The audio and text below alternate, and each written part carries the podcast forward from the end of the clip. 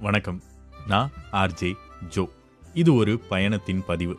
எழுத்தாளருடைய பயணம் அவர் ஆசைப்பட்ட மாதிரி அமைஞ்சுதா? அவர் ஆசைப்பட்ட மாதிரி இந்த பயணம் மாறுறதுக்கான வாய்ப்புகள் எதுவும் இருக்கா? அவர் அந்த சபையோட ஒன்றிணைஞ்சாரா அப்படின்றத பார்ப்போம். ஸோ காலையில் எல்லாரும் எந்திரிச்சு வெளியே நின்று ஃபோட்டோலாம் எடுத்துக்கிட்டு இருக்காங்க. எழுத்தாளரும் அதை பார்த்துக்கிட்டு இருக்காரு. அந்த சபையோட எழுத்தாளர் ஒன்று கூடணும்னு ஆசைப்படுறாரு. பட் அந்த வேலையை அவருக்கு முன்னாடியே அவரது நண்பர்கள் அபியும் புகழும் பாதியாக குறைச்சிட்டாங்கன்னு தான் சொல்லணும். ஏன்னா அந்த சபையோட அவங்க ரெண்டு பேரும் ஒன்று கூடி அவங்களும் ஃபோட்டோஸ்லாம் எடுத்துக்கிட்டு இருக்காங்க. அந்த ஃபோட்டோ செக்ஷன்லாம் முடிஞ்சதுக்கப்புறம் பஸ்ஸில் ஏறி காலையில் சாப்பிட போகலான்னு சொல்லும்போது மணி பத்தரை. ஸோ ரொம்ப பசி எழுத்தாளருக்கு சரி காலையில் சாப்பாடு நல்ல நான்வெஜ் ஹோட்டலாக கூப்பிட்டு போவாங்களா அப்படின்னு ரொம்ப ஆசையோட ஏக்கத்தோடு உட்காந்துட்டு இருக்காரு.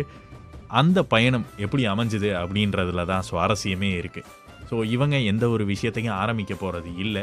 இந்த இடத்துல பிள்ளையார் சொல்லிய நம்ம போட்டாதான் இந்த பயணம் நமக்கு ஏற்ற மாதிரி மாறும்னு நினச்ச சிலுக் என்ற கௌசிக் பாட்டு போட தொடங்கினார். அது ஒரு பயணத்தில் ரொம்ப கஷ்டமான வேலை அப்படின்றது பயணத்தை அடிக்கடி மேற்கொள்கிற எல்லாருக்குமே தெரியும். ஸோ அந்த மிகப்பெரிய பொறுப்பை வந்துட்டு அவர் கையில் எடுக்கிறாரு. அவருக்கு உறுதுணையாக அபி மற்றும் புகழ் அந்த இடத்துல தோளோடு தோல் நிற்கிறாங்க ஆனால் இந்த வேகம் பத்தாது அப்படின்னு நினச்ச எழுத்தாளர் அவங்க கூட களத்தில் குதிக்கிறாரு. அதுக்கப்புறம் அந்த பயணம் எப்படி இருந்துச்சு அப்படின்றத தொடர்ந்து பார்க்கலாம்.